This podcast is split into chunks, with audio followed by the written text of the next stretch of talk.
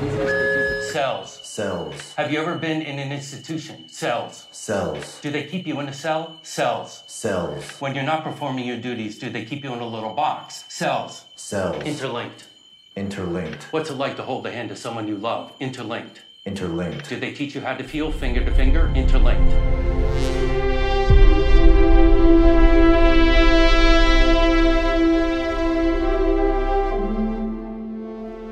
You're listening to Shoulder of Orion, the Blade Runner podcast.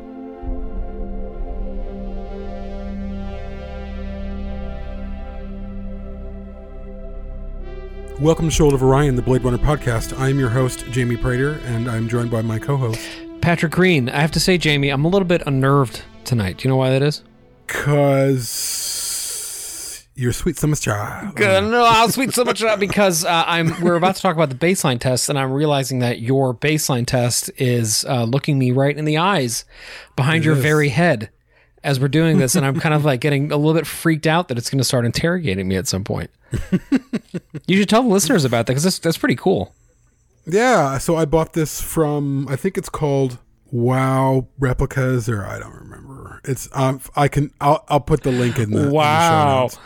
It's called Wow something, um, and it was about one hundred eighty three dollars, and I purchased it in twenty twenty, and I didn't put it together until about four months ago in twenty twenty two. Uh, but yeah, it's awesome. It's uh, an exact uh, what it, like one to one scale. Yeah. I guess that's what, that's what it's called. Replica of the baseline test, and it looks just like the real thing. It's awesome. I mean, if you go up close, you can see a couple of mistakes that I made. Um, if you look at the the little the, the larger glass piece, looks like there's a reflection, but it's actually glue. But you can't really tell. It's kind of cool. Oh, you can't tell from uh, back but yeah. Um, I, I love it, and it's something that I really wanted for a long time. Now I really want the VK test, which I don't know if I will ever be able to get that. That is going to be expensive because that's got moving parts. That's Oh that yeah. Well, I don't even need it to move as long as it, if it can be stationary. But if it had moving parts, oh my god, it probably cost me a thousand dollars. how cool would that should be? Just recording Oh a, co- my God. podcast with a. And we could have like a live event and then have a VK test going at a live. We could event. fucking Wouldn't test cool? people at the live event. We could do a baseline test and have people sit down, and I'll just yell at them over and over again from another room. Listeners, we are game planning our next event, which we don't know where when, when it will be. but it's happening right now, and uh, and you're gonna get. We're gonna find out if you're a replicant or if you Yeah. deviated from baseline, because uh, that's, That's, a good here- segue. yeah, But that was a go. weirdly good segue. But yeah, that's what we're here to talk about tonight. You know, initially this was going to be a two-parter in one, a twofer with the baseline test and the VK test. But as happens literally every time Jamie and I talk about something, there was enough content for one episode for the VK. We probably could do a second one on the VK test, but we will spare everybody that tonight.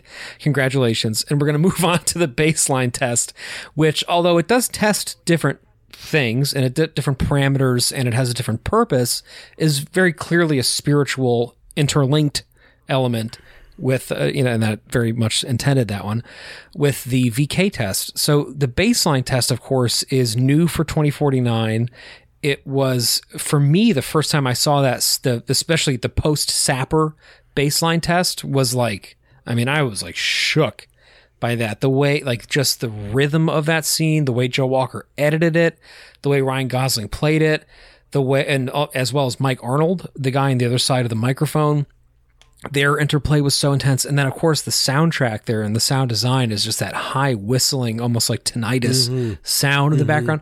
And I was like, man, like th- the movie already was completely working for me by that like I, it's not like I was like am I going to like it or not but the baseline test for me was when I was like I am going to love this movie Yes, yes, and uh, the way it was cut when he's flying into LA, they just cut it beautifully. So it's already begun.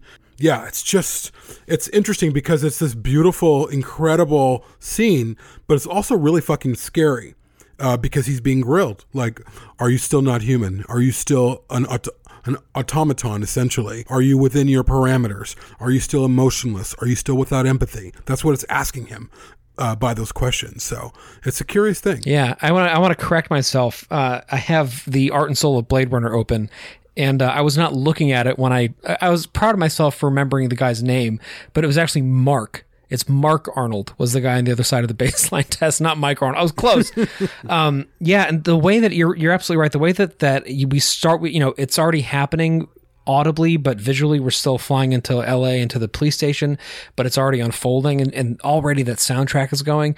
It's really amazing. And I think in addition to what we'll get into tonight, which is the philosophical ramifications of a world where a baseline test exists, from a film standpoint and from uh, like a Denis Villeneuve standpoint, uh, I think it's a wonderful gateway into one of his best qualities as a director, which is a quality that came up quite a bit when we had Mark Mangini on, the guy who was the supervising sound editor for the film. This was three or four years ago at this point, which is pretty crazy. Um, but you know, when Mark was on, he was talking about that sequence that's become probably the most singularly iconic image of the whole movie, which is when Kay's walking into Las Vegas and it's that you know red orange hue around him, and about how you know I asked him why there was no music during that and why there was no sound because the first time I saw it, I was so struck by the silence there, right? And his response to it, of course, it's okay if people haven't listened to this episode or don't remember it from four years ago. But his response was that there was actually underscoring that that Ben Wallfisch had written music for that. Um, and there was also sound design, like there was you know howling wind and there were noises, and they were running uh, through. They were looking either through dailies or through some sort. I think I don't think it was dailies. I think they were going through post production, and they were matching it there. And as a cue to insert like the next sound cue or the next music cue, they had a little click noise basically. Uh, and they didn't they forgot to play or they didn't play the sound and music that was supposed to go there. So all they had was the click. And like in that moment everybody was like oh shit that's what it has to be. And that's why they ended up uh, only having basically a really loud click in that moment a boom. Um, but it's because in, in the moment they pivoted completely. The baseline test for me is another great window into how Denis Villeneuve reacts and responds to spontaneous moments of greatness on set. Uh, I'm sure people know the basic story behind this, but the scene, the way it's storyboarded, is just those three lines of the Nabokov poem of the, the novel Pale Fire, which of course is actually, for those of you who haven't read it, it's a it's a metafictional work. So there's the poem Pale Fire, which is 999 lines long. And the poem is the text of the novel, but there's also like the editor who's chiming in throughout the poem with notes and with like a forward and an afterword. And the editor, but this is all, of course, just Nabokov as different people, and the dialogue of the editor and the poem is what creates the meta narrative that the novel takes place in, which is really cool. So initially, there were just those those three lines of the poem, and then Ryan Gosling, in the moment, did the spontaneous eight minute improvisation where he did basically an acting exercise that he'd been taught where if you interrogate a word enough, if you basically say the word as many different ways as you can to derive as many possible shadings of meaning from it, you can really a learn your material, but you can really learn a lot of the emotional landscape underneath it. And so just kind of messing around in the moment, he did that with the Nabokov text and he was dividing it up and just really hitting words like distinct over and over again, interlinked over and over again. Um, and to his credit, Villeneuve was like, let's go with that. They did multiple takes that were all eight minutes long that was just Ryan Gosling doing this acting exercise. And um, they were able to edit it down into the slightly shorter version that we get in the movie, but it retained that same sense of like, there's no way you could have planned for that. You know, like that's something that happened because an actor was in character in this environment and he was brought himself to this moment and himself in this moment made the spontaneous decision. And Denis Villeneuve was like, that's the right decision for that character.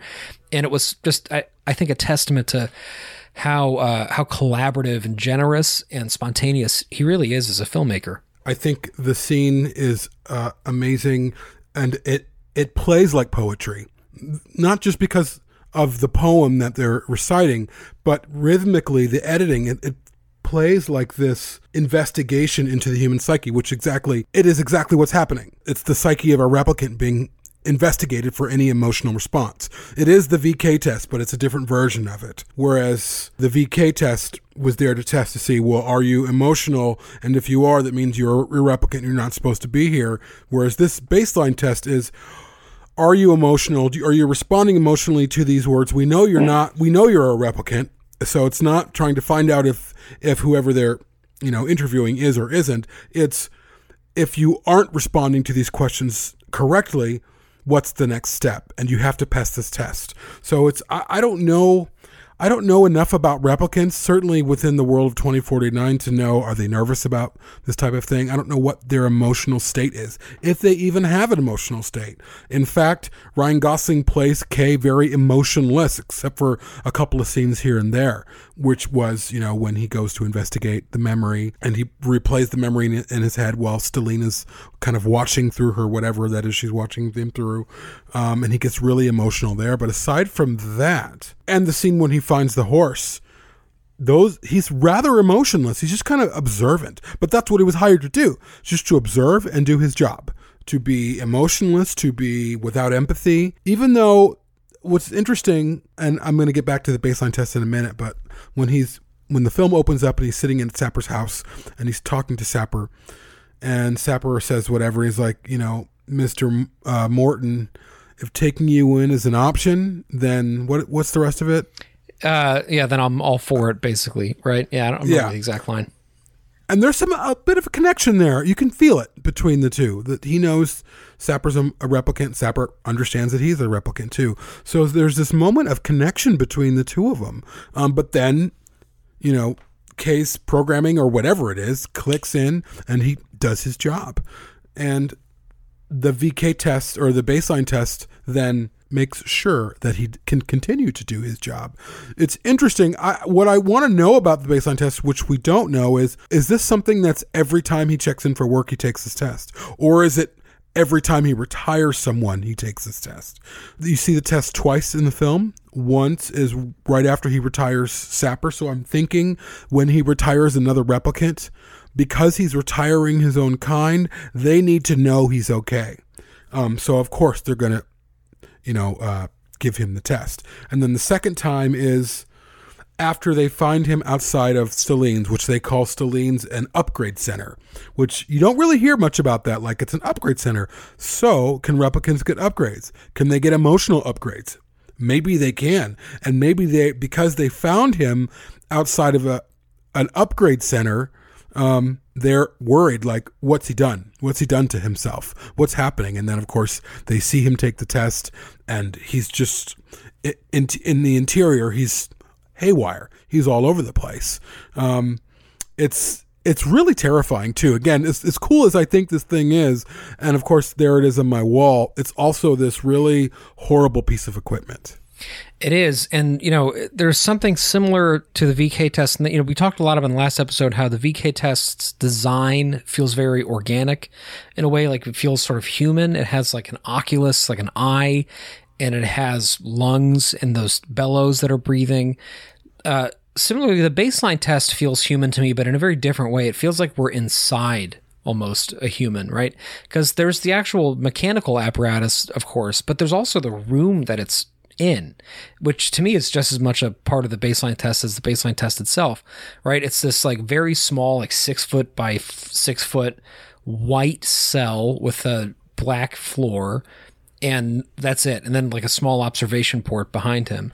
So there's this like isolation almost this like natal almost like going into some kind of womb or something where you're just completely encased in this sensory deprivation where all you have is this voice on the other end Cells. Cells. Have you ever been in an institution? Cells. Cells. When you're not performing your duties, do they keep you in a little box? Cells. Cells. Interlinked. Interlinked. What's it like to hold the hand of someone you love? Interlinked. Interlinked. Within cells interlinked. Within cells interlinked. Dreadfully. Dreadfully. What's it like to be filled with dread? Dreadfully. Dreadfully. Do you like being separated from other people? Distinct. Distinct. Dreadfully distinct. Dreadfully distinct. Dark. Dark. Within cells interlinked. Within cells interlinked. Within one stem. Within one stem. And dreadfully distinct. And dreadfully distinct. Against the dark. Against the dark. A tall white fountain played. A tall white fountain played.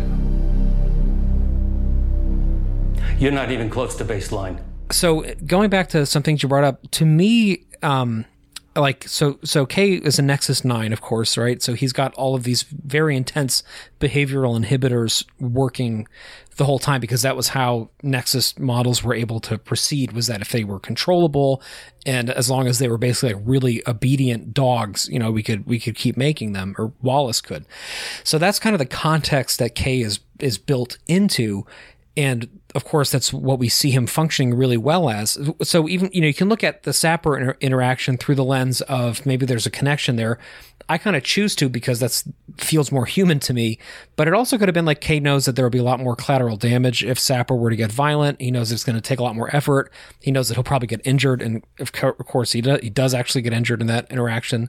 So it could also just be that for the purposes of being an efficient retirer, you know, uh, he wants Sapper to just kind of come with him. And throughout the rest of the movie, you know, until he has that uh, that first real emotional outburst that you're talking about with the memory, to me there there is still a whole internal world with Kay, and I think that's probably Ryan Gosling's doing. In that, very clearly, he is complicated, but mm-hmm. the what's so fascinating about his performance and about the character in general is that there it's almost like there's a lid like directly in front of that. Like his face wants to be doing more because his the rest of him is, but like but it's unable to because he has like an, an inhibitor, you know, really built in there. Mm-hmm. He's not allowed to show that to the rest of the world. Um and you know, as we see with the Sapper baseline test, like he's really good at controlling his emotions. He also just didn't seem very upset by that interaction. He seemed a lot more upset by the way he was treated, you know, mm-hmm. by just you know assholes in Los Angeles than than what happened with Sapper. Um, what's fascinating though is that like to me after that first memory moment where he sees what may or may not have been him in the past with the horse like from that point for through the rest of the movie i do see a lot of like visible emotional life from kay. Um you know even what, during the tears and rain sequence when he's lying down in the snow like although he's not you know, emoting massively, it feels emotional to me, not just as a film moment, but as a performative moment. Like I feel like Ryan Gosling is like being more deliberately emotive with his performance. Like he's emotionally letting go. Yes, exactly. And like that that inhibitor wall has sort of come up somewhat because you, yeah. once you fail the baseline test, like you don't go back to it, right?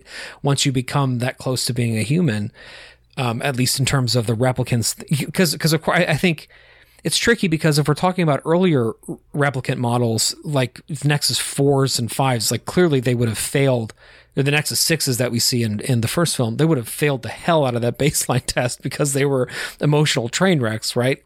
But the the the Nexus models that we get, the eight, the nines in in uh, 2049, like they are built very very differently, and so this is like the test to figure out whether or not they are still controllable. And I think that that, as a, in terms of the priorities that it forecasts or that it broadcasts, says a lot about the world of 2049 as opposed to 2019. In 2019, the, the concern wasn't whether you were controllable or not, it was whether we could tell if you were a replicant, right? And so, like, that was a world where the technology had gotten the you know the cart had gotten out in front of the horse. I feel like it's the second time I've used that metaphor in this two part series, and I don't even know if I'm saying it right. Is it the cart before the horse? Yeah, the cart before. Yeah, because it's like the horse is usually pulling the cart, right? But now, the, yeah, yeah, okay, yeah. right. Yeah, I, I guess I never really thought about that. But in, in that sen- in that case, it's like the the Nexus models had become indistinguishable more quickly, maybe than people had planned, and so they were trying to like you know get a hold of them and, and figure out where they were. But this is a world post blackout, post 2019, post all the stuff that was happening, post global famine, um, post you know irradiation uh, incidents in Las Vegas and elsewhere. One can assume you know post climate catastrophes with the rising sea sea levels and the Sepulveda wall that we see. So this is a world where like the concern isn't anymore are you a replicant or not? Because I think this is a world that basically kind of gave up on trying to figure that out a long time ago. But it's a world that says, like, I don't care what you are as long as I can control you, as long as I yes. have a leash yes. around your neck, right? Yes. Are you dangerous to us? Yeah. Are you a threat? And so that, of course, comes out in other ways in the world too, in the ways that we see the, you know, the sex worker replicants being used and all these different aspects culturally. Um, you know, like they're they're out in plain sight but they're under very specific circumstances allowed to exist. And K, mm-hmm. it, you know, I mean, it's fitting that the baseline test test ends up going down this hole on do they keep you in a little box, right? Because not only is he taking this test in a little box, and not only does he leave that test to go home to a little box, but his life is a little box. His th- like his entire experience is like that white baseline room. It's so tightly constrained, constrained, and because of that, he's able to pass the baseline test because there's nothing to distract him from it, right? So And yeah. yeah. I think what's interesting is does he realize does he realize that he lives in a little box? Does he realize his life is in a little box? He doesn't because he's doing what he was created to do. And so they're asking him when you're not performing your duties, do they keep you in a little box? Does he know that? It's almost like does he know he's sentient? That's it's a sentience question. Does he know that something else is happening larger than himself? And if he doesn't, he's good. What's interesting about the baseline test is that it's almost like to bring some religion into this, uh, the snake in the Garden of Eden, where the, the snake is asking Adam and Eve, well, don't you know that you're this, or, you know, or don't you know that you're naked, or asking very specific questions to see how aware of their surroundings they are. Of course, that myth- mythology veers off a little bit different, but it's the same idea where this serpent is seeing if there's a life beyond their programming by God. And the baseline test is doing the very same thing. Conversely, the VK test is essentially a lie detector.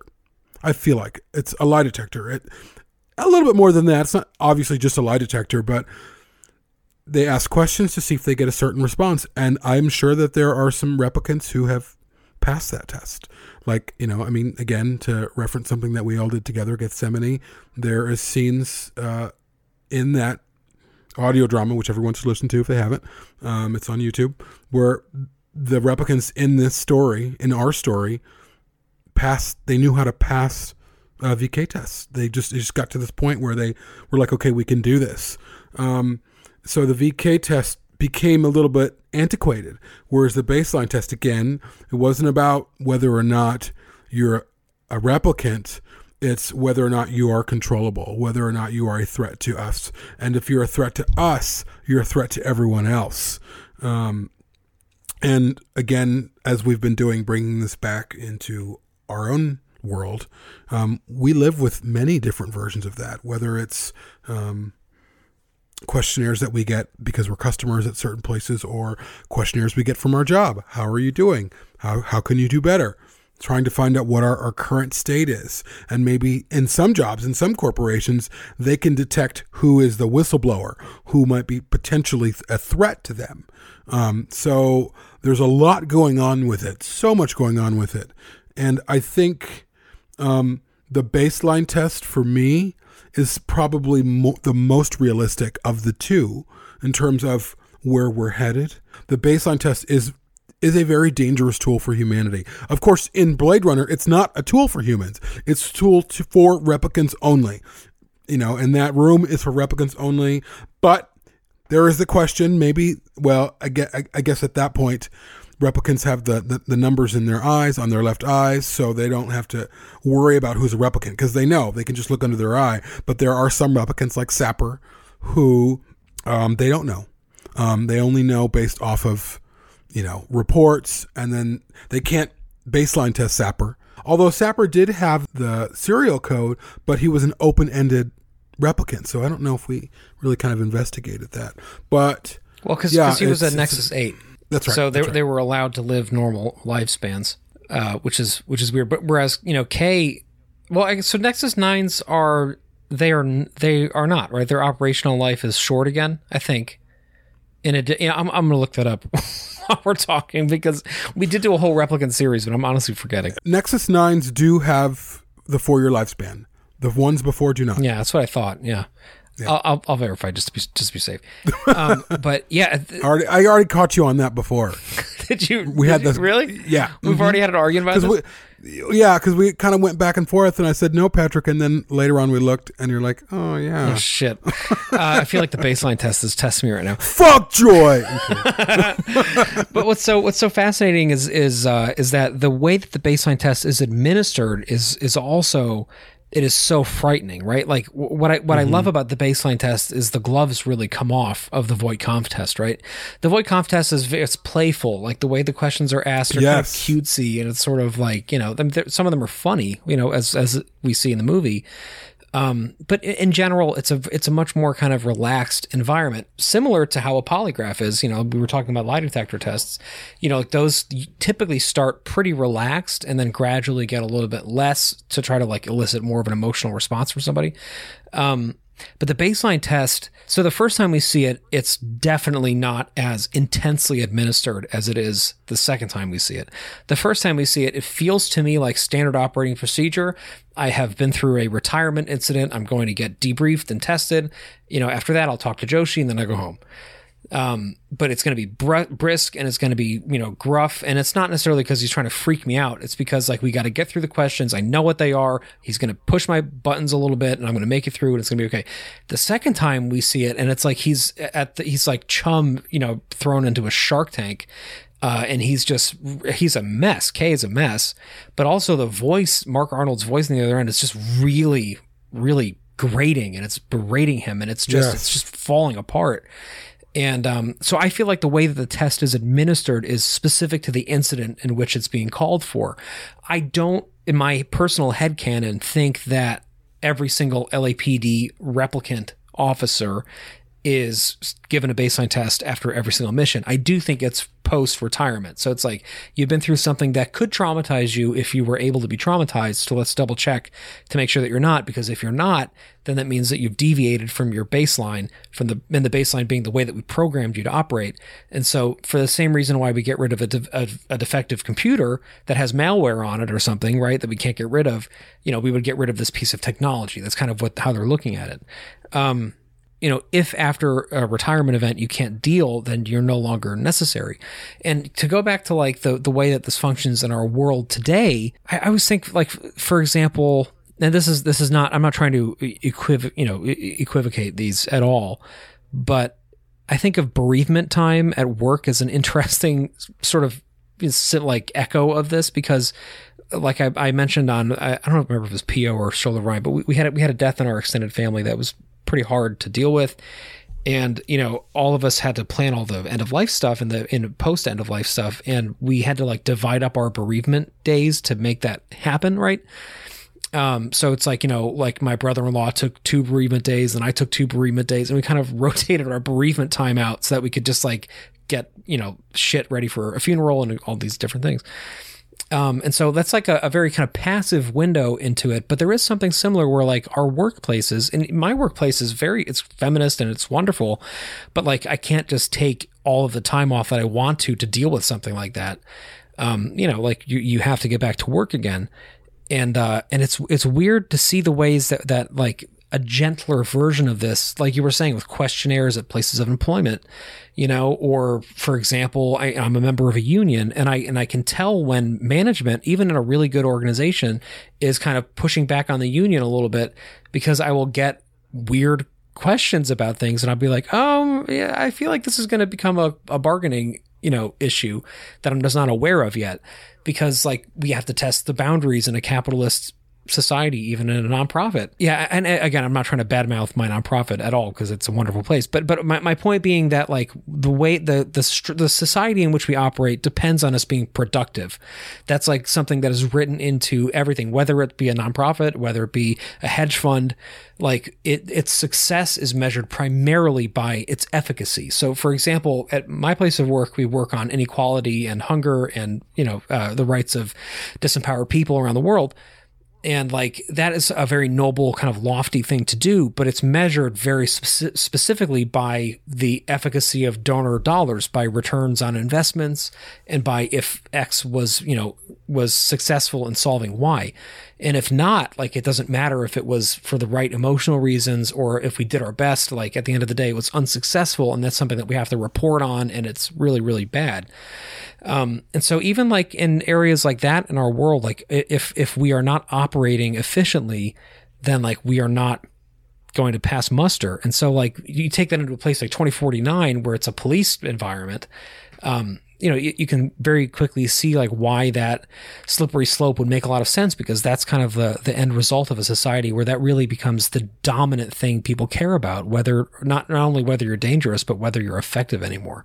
As you were talking, I was thinking about how we treat police, or not not really so much how we treat police, but when police, the police in our world, go through some really major things, uh, whether they're having to address a shooting or maybe one of their own gets killed. The police, of course, in in in our world, it's the, it, they've been at the center of attention. Certainly in 2020, it's uh, a really thankless job. Um, it's a very demanding job, and it's a job that pays doesn't pay very well, quite honestly. And there's not a lot of training.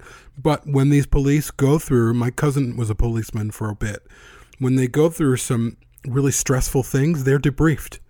They're they're brought in and sat down and spoken to to find out how they're doing, to find out are you okay? Do you need to talk about this? What's going on with you? Just because oftentimes, certainly within the ranks of the police, some of their trauma can iterate into domestic violence. It can iterate into spousal abuse. It can iterate into substance abuse. And so they want to nip that in the bud. And so they do that by debriefing them. They have um, on site or on call therapists where the, they're like, hey, no, you need to go sit down and talk to someone. And oftentimes the police don't want to, or there's pride, but they're forced to in order for them to get back to work. If it's a too much of a traumatic thing, they're like, you need to take this these few days off, and you are required to go and talk to our therapist or whatever they're called before you return to work. And all of that's written down, and some of that information shared so that the ranking officer, the lieutenants, whoever, the chiefs, who, whoever's involved knows, okay, this is the emotional state of our officer. So some of it, like with Kay, makes a little bit of sense. The way we approach it as a society is a very human way.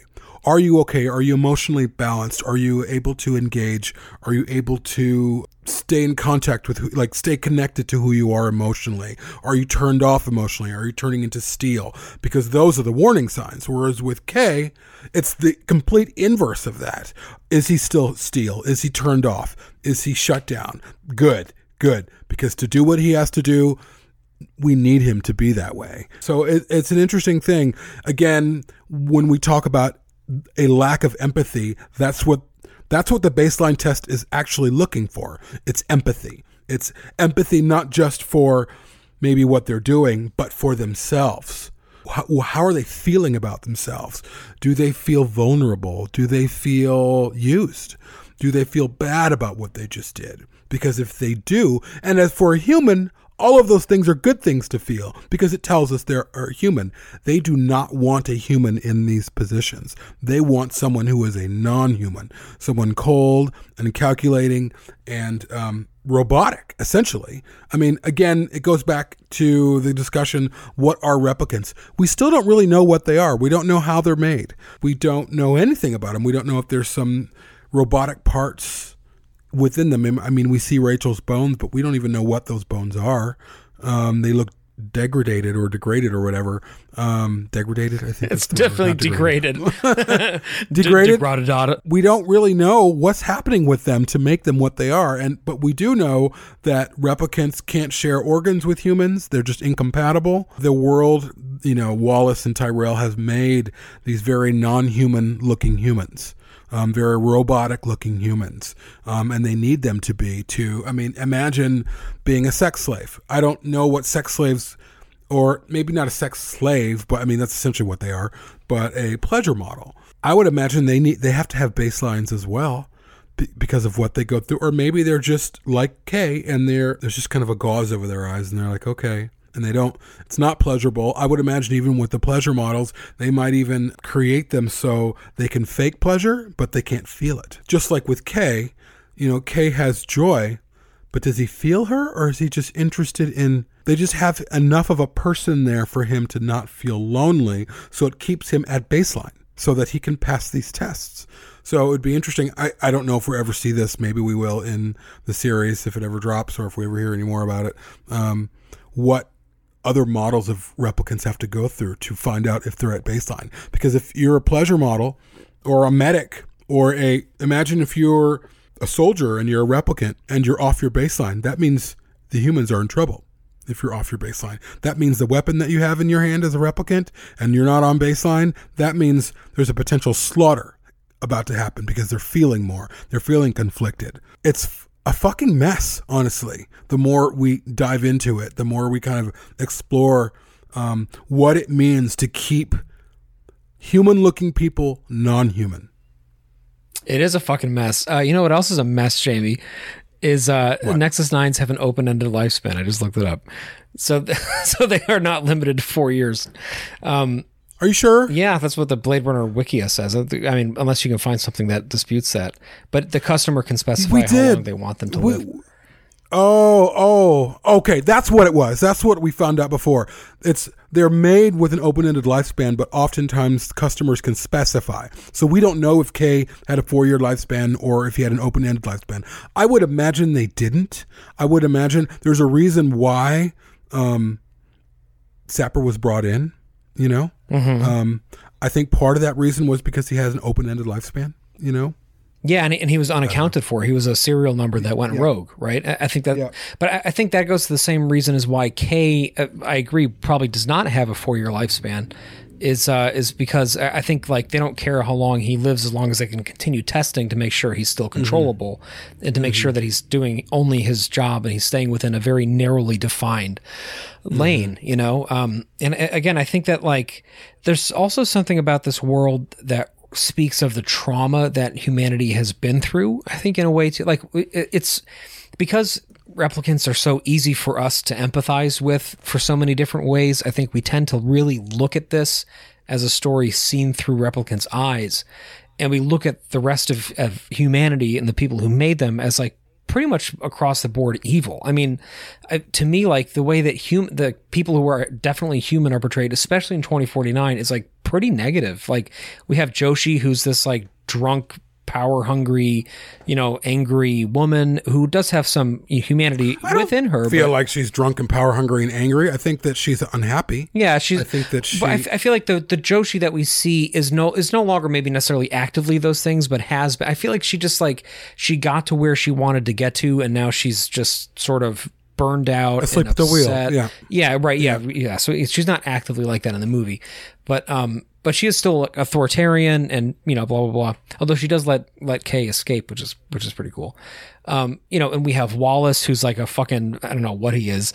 Um, you know the, the the people who are definitely people in this are not like portrayed super nicely i think um and i think part of it's because like the the way the movie is framed is through replicants eyes but also because the people that we're seeing have really been through a lot you know and i, I mean I, I say that as a human in the year 2022 who feels like he's been through a shitload the last few years as well. But imagine if like that never stopped and it just accelerated, right?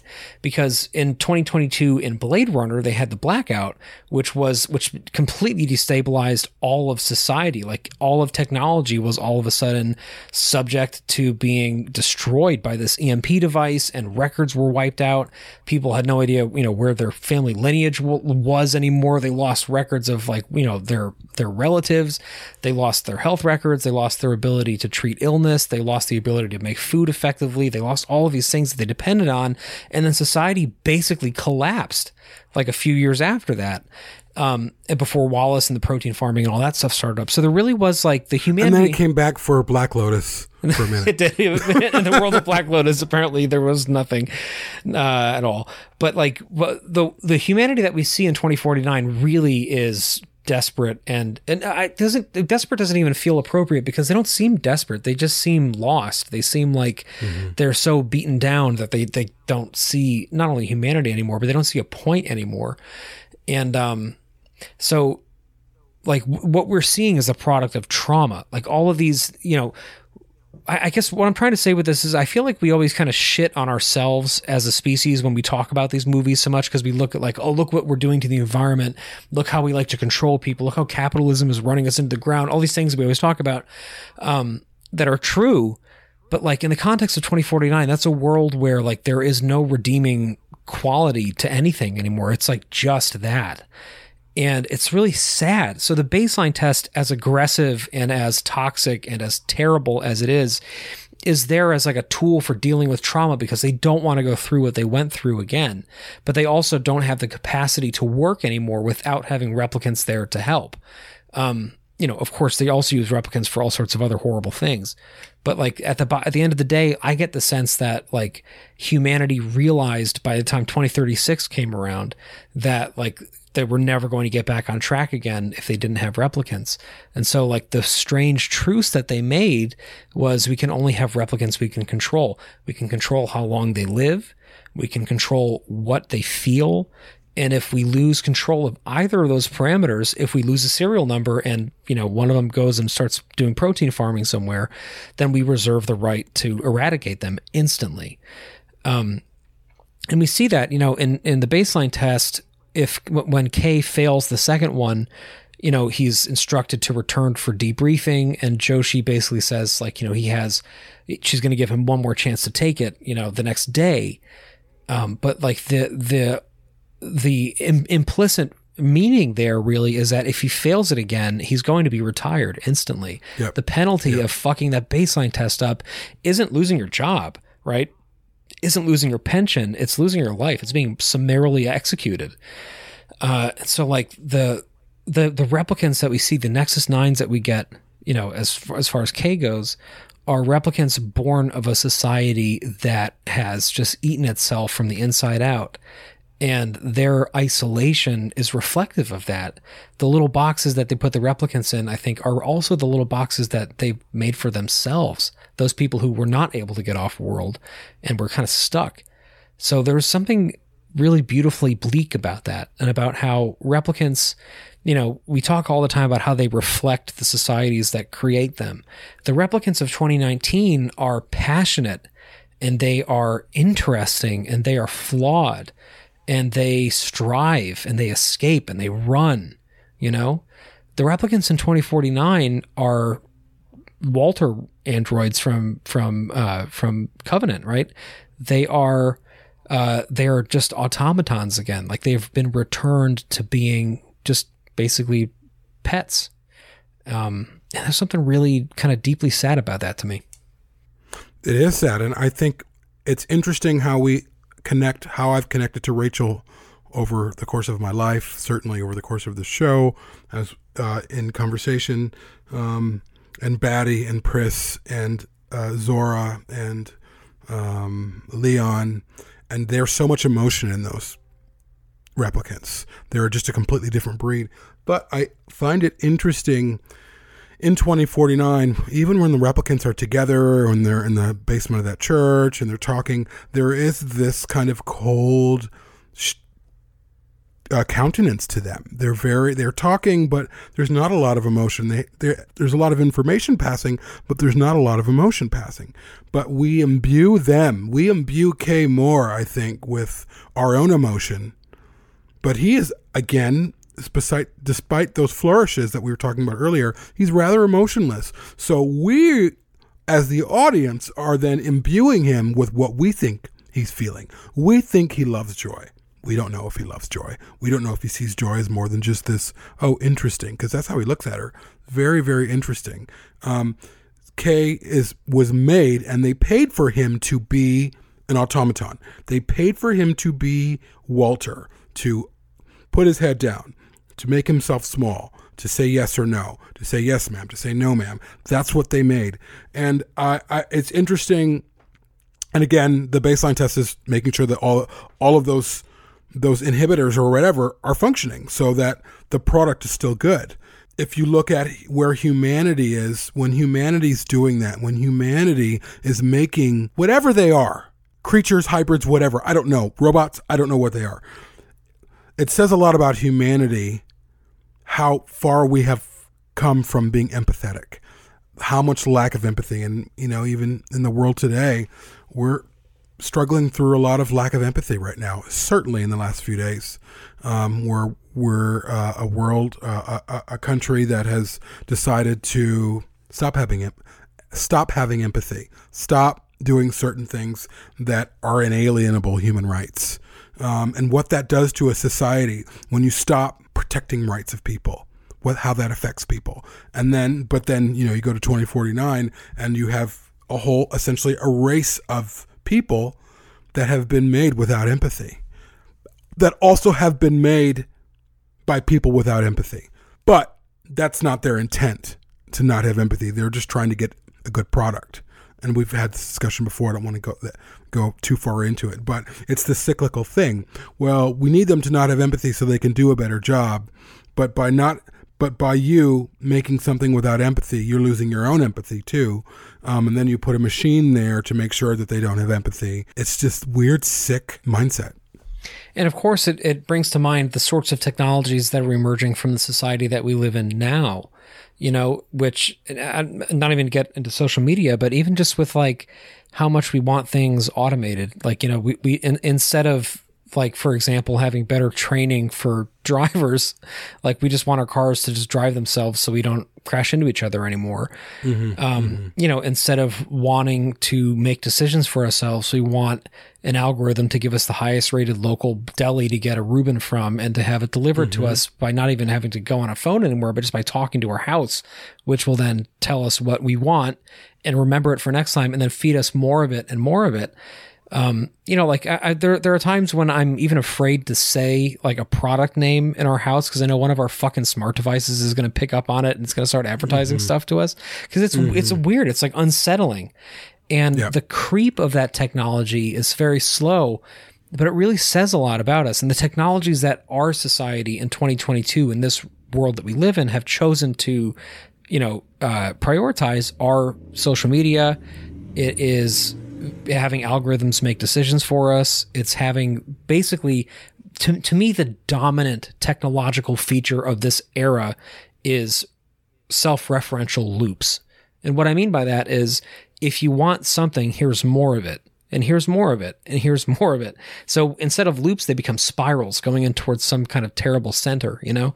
And we see that, of course, with algorithms, but we also just see that with the conversations that we have because we end up you know, so encamped with people that have similar viewpoints to us that we just kind of assume everybody has that viewpoint. And I don't even mean on social media. I mean, even at this point, you know, with like we saw with this incredibly controversial and upsetting for many of us Supreme Court decision just a few days ago. Um, you know, like I, I know offhand of many people who will see it very differently than I do. And I just am not going to talk to them. Like, I just don't want to hear that. Right. And like, that's my fault, but it's also the fault of the fucking algorithms that we get trapped up in that continue to self reference and continue to give us more of what we want. But it even mm-hmm. comes into play, of course, with that deli thing that I was talking about, because then, like, all of the systems we use will be giving us more and more information about Reubens and delis. And so eventually, we that's all we want to eat anymore because we're just kind of told that, like, that's our personal brand. Um, and there's something obviously solipsistic about that. There's something, and uh, to, to me, solipsism is also really at the heart of this whole thing because, especially in you got to explain that word. So, so it's so in terms of like only being able to see ourselves, like our individual experience, like our like my the kingdom of my head is the only thing that exists, and mm-hmm. that's the only reality you know that I have. That's kind of a solipsistic worldview, right? So what I think has happened is we have fallen into this deep sense of solipsism as a culture, and we've had an enabling environment in the form of COVID that has made it even worse. And so, all these people who were already having a harder time empathizing with others and getting out of their own head were like literally physically locked in boxes again. And that just made it even worse. And so I, I, this is kind of a long-winded way of getting at it, but I, I do feel like there's something scary in the way that technology looks now and feels now. And imagine if like that never stopped. And then that technology were able to destroy us, which who, who knows, maybe it's already happening now and we're just not aware of it yet. But like that's the world that the humans in 2049 are living in. So the baseline test, like, you know, it, I think the reason why it affects us so much is it's like hammering home on this thing that we're all afraid of, but we're not really articulating ever, which is what are we willing to do to subjugate others to our bidding? And like, what kind of world would we have where that would be normalized enough that we wouldn't even bat an eye at it, that it would become part of standard operating procedure? Like, what would it be like to live in a world where if you deviated from baseline, you were just killed? for it. And the scariest part of that whole thing is that it doesn't feel that far off to us, right? In the last episode, you talked about the the Chinese Communist Party's uh, you know social credit system. That that's a pretty extreme example, but that that is a real example of it. But there's also just examples in our everyday life that are creeping in that we're not even aware of all the time. And the way the baseline test comes up, I think really hammers on that for us and we feel almost like we're being interrogated. There's a real sense, you know, when Kay's getting the baseline administered, my heartbeat increases with him. Like I, I feel threatened. I feel like, oh my God, like I, I would I would be falling apart by this point. But he's not because we built him to do that. Um and so what kind of a culture would build people to do that? Like what kind of a culture would would have that normalized? Um Yeah. it's scary. a culture that has already lost connection with itself. And I think we are in a time where technology, yes, it can be a very wonderful thing, but right now it is driving a wedge between us as people. It's driving a wedge between us as not just a society, but even what we enjoy as fans.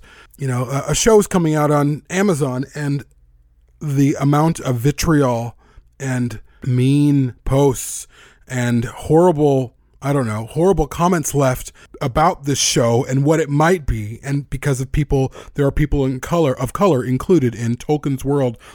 It's so devastating to me to see to see people just being so horrible to each other and technology is fueling this. It's fueling it.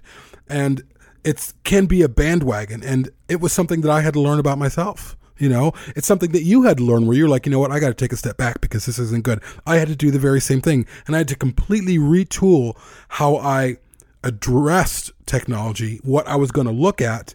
It was also affecting my friendships too, being so one track mind about something, being such a gatekeeper about something that I couldn't see any other perspective. And technology drives that. It drives it. And the media drives it because the media wants to sell papers or whatever. And so, how do you do that? You do that with outrageous posts. You do that with outrageous topics. That means people are going to click on them. That means they want people angry so that they can discuss, so they can be, you know, the top 20 trending topics of the day. And that's what's scary about technology. And I think the baseline test is the flower of that or the fruit of that. That's kind of where it's leading. Where, I mean, again, it's kind of a, it's in a different, it's in a parallel universe to us, but it's something that could really be true. And um, in many ways, like in China, the baseline test is a real thing. You cannot travel if you don't have enough social credits. Point of fact. I don't know if it's everywhere in China, but I know it's definitely in certain sectors or regions of China. So you, that means you have to act within a, a, a certain um, parameter as a person so that you can check out, so that you can be seen as okay, so that people like you enough and the government likes you enough so that you can travel. Because you know, if you're Chinese, you can travel out of the country, um, but if you don't have a good enough social credits, you cannot travel out of the country. I think this this discussion about technology is really what it's is it, it's really what's at the heart of the baseline. It's uh, this this tool to decide whether or not we're human. To decide not just if we're human, it's a tool to decide whether or not we have empathy. And lack of empathy is uh, this this through line through both Blade Runner films and the larger world. Um, what are we when we are people without empathy? What are we when we rule and when we create um, other people or whatever without empathy? What does that say about us? And it doesn't say much. It doesn't say it doesn't say anything great. Yeah, it definitely does not say anything great. I guess in closing, um, I think part of why the baseline test speaks to us so well in the universe of Blade Runner is for exactly what you were just saying, which is that there's a through line, not just with the films, but with the with the book, with with with Do Dream of Electric Sheep, where empathy is all over it, you know, and this idea of shared experiences, this idea of understanding another's struggles and that being something that was you know sought after in, in the novel but also became frightening. You know in in the first film of course is really at the heart of it too which is like you know what does it mean to be human? And empathy is what they decide.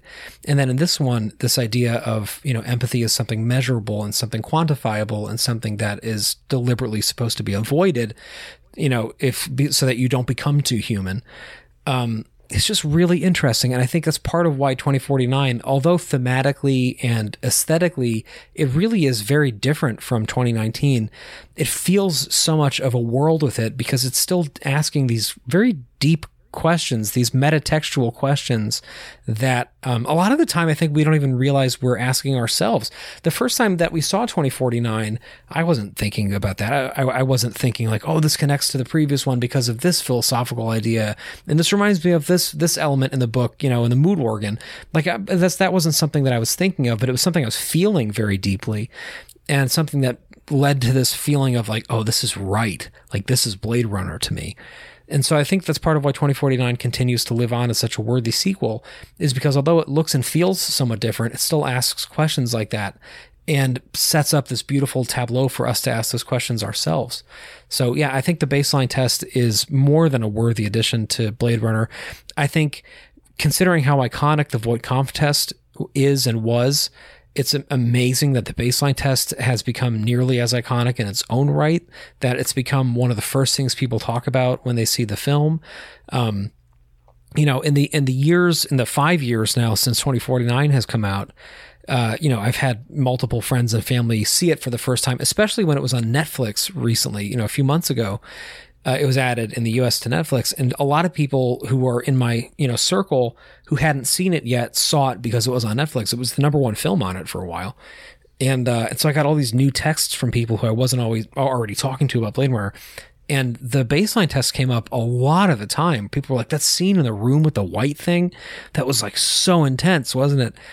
And it's and it speaks to us, you know, whether it speaks to us in terms of Blade Runner or in terms of ourselves it's uh, it's really a worthy addition to the the Blade Runner canon, and, uh, and I'm really grateful that it and the film around it exists because it gives us more and deeper of what we love. Indeed, uh, and I just want to mention a couple things before we close. Uh, and I know we might have talked talked about this before, but the idea, like I think the baseline test really resonates with men um, because of the way we are raised as men in Western society to be less emotional, to be the breadwinner, to make sure we're doing our job. And I feel like that whole scene or both scenes is almost like when we talk to our fathers, how you doing? Are you okay? What do you need? Obviously, you know, there are many different types of fathers. There's a lot of amazing fathers, you and Christian being two of them, who are emotional, who can engage emotionally. But a lot of men were raised by very emotionless fathers. And that scene really ta- taps into what it's like to be a man in Western society, certainly in American society. Um, so I think that's something that we should think about and maybe bring up again at a certain point. Uh, and lastly, if you go on Facebook and maybe you're talking in Messenger and you write a certain amount of words, the algorithm will pick it up and it'll pop up a screen and it'll say, Are you doing okay? Are you contemplating suicide? Do you need help? Based off of what you've written. So again, it's a bit of an element of the baseline test. Always there listening, finding out, well, what are you talking about? What's going on? Are you okay? Are you are you losing your empathy? Are you thinking about ending your life? So again, seeing elements of the inverse of the baseline test today. So it's it's going to be interesting to see where technology goes 10, 15 years from now. Yeah, and hopefully not quite as terrifying as it feels like after these two episodes. Holy shit. This there's some doom and gloom on Shoulder of Orion lately, but it's okay because these movies ask those questions, you know. Indeed. Indeed. Thank you, my friend. And thank you everybody. Jamie and I are both traveling in Europe, of course, unfortunately not together um, yet but we're going to be taking. Maybe I'll show up in Italy. Maybe no, yeah, I'll pop over to Manchester. um, but we're uh, you know so there there might be a slight disruption again uh, as we mentioned earlier. The but if if there is, it will only be like a one week shift. But we have a lot of content preloaded, so hopefully you won't notice much of anything. And again, if you are a patron of ours, you will see zero interruption because we have really prioritized getting a lot of Patreon content front loaded. So if you want to make sure you don't miss any of that, please go to bladerunnerpodcast.com slash support and you can sign up there. We are actually just before we started recording tonight talking about some special gifts for our higher tier patrons who have been uh, patiently supporting us for extra money, but not too many extra perks for too long. So, um, you know, if you want to join at say the $12 level, um, you might even find some extra stuff coming your way. But that being said, yep. any support goes a long way. And for just $4, you get access to all of our recordings. You get frame rate, you get sublime noise, you get shit show, Um, and you get some special bonuses. I'm going to do like a long play of a of an RPG on there just to sort of give it to patrons. Um, so like there's all sorts of stuff coming out on that channel as well. So make sure you join if you're interested. Thanks for listening, everyone, and we'll be back again soon. See you soon.